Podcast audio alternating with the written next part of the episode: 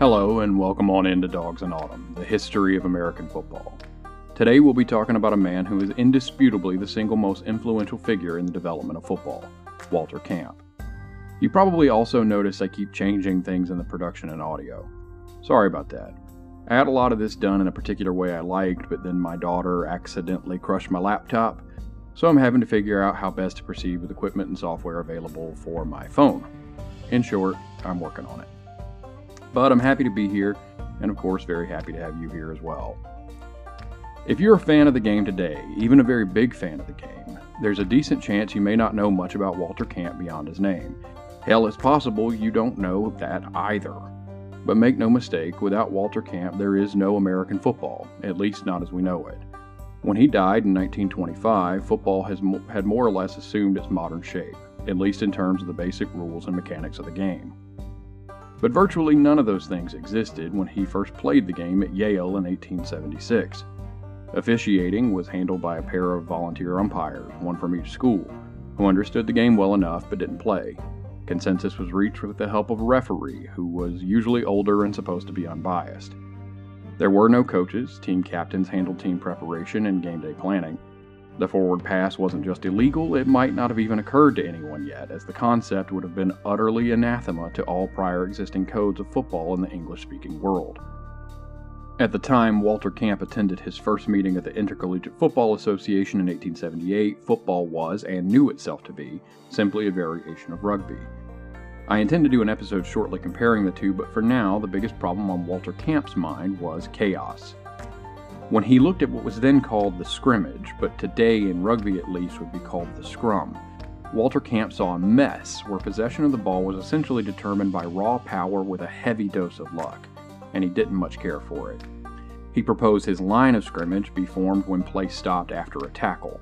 Instead of opposing lines interlocking to push each other off the ball in a fight for possession, possession would be determined by the number of times the offense's ball carrier had been brought down by the defense hence the term for this, downs.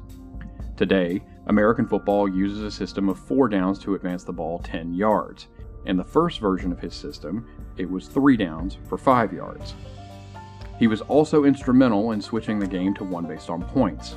That probably sounds bizarre to the modern ear, but remember back in my first episode about the first game of football between Princeton and Rutgers, I mentioned that the match was played in 10 rounds and the first to win 6 rounds won the match.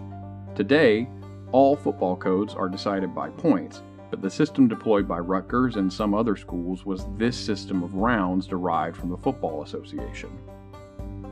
By the time of Walter Camp, that wasn't entirely the system anymore, but the scoring system of touchdowns and field goals innovated by Harvard and McGill hadn't fully set in yet either. Some schools in 1880 still preferred a less rugby oriented game and so the struggle to keep features of early association football from being reinstated was constant. Like I've mentioned before, and it may seem silly now, but Walter Camp was approaching this with a particular set of priors. He was an adherent of muscular Christianity and a believer in a so called scientific approach to the game. Muscular Christianity demanded a tough sport to instill discipline and foster fitness among American men. Camp's scientific approach to achieving that require the de emphasis of individual skills, like kicking a goal, in favor of team skills, like advancing the ball down the field. It also required diminishing the role of luck in the game as much as possible, hence the removal of the contested scrimmage in favor of the down system.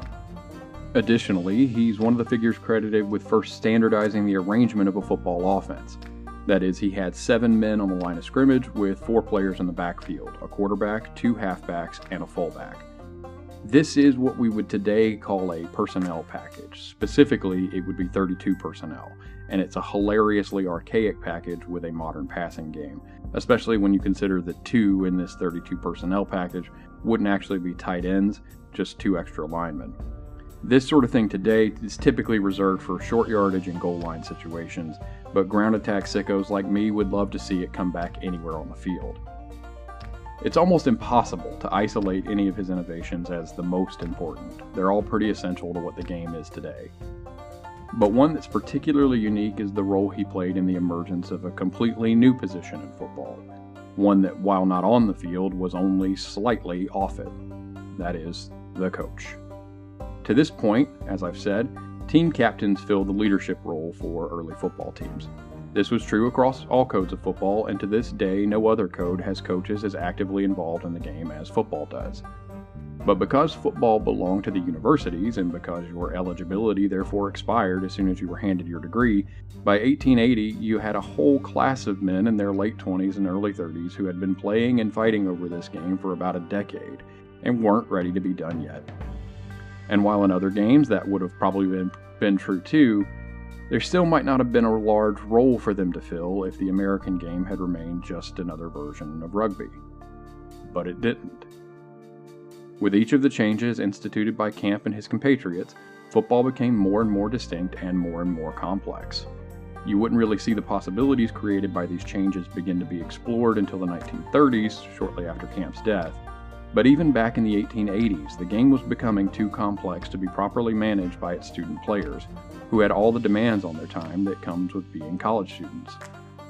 So Walter Camp became one of the game's earliest non playing coaches and compiled a great record of 79 wins, 5 losses, and 3 ties between stints at Yale University and Stanford University. When he wasn't arguing in the IFA's now annual rules meetings or being one of the earliest dedicated coaches, Walter Camp had a further role for the emerging sport. He was its microphone.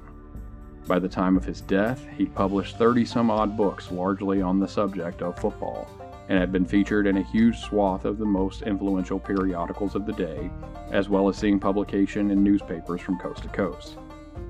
The debt the sport owes him really can't be understated.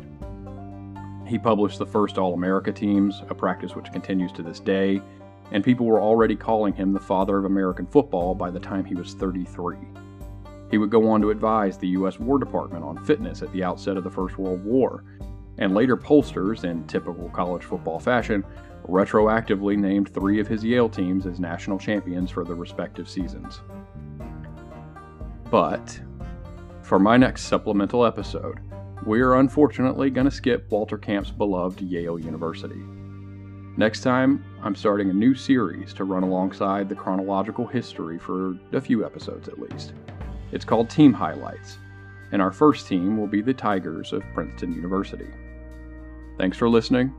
I'll see you then.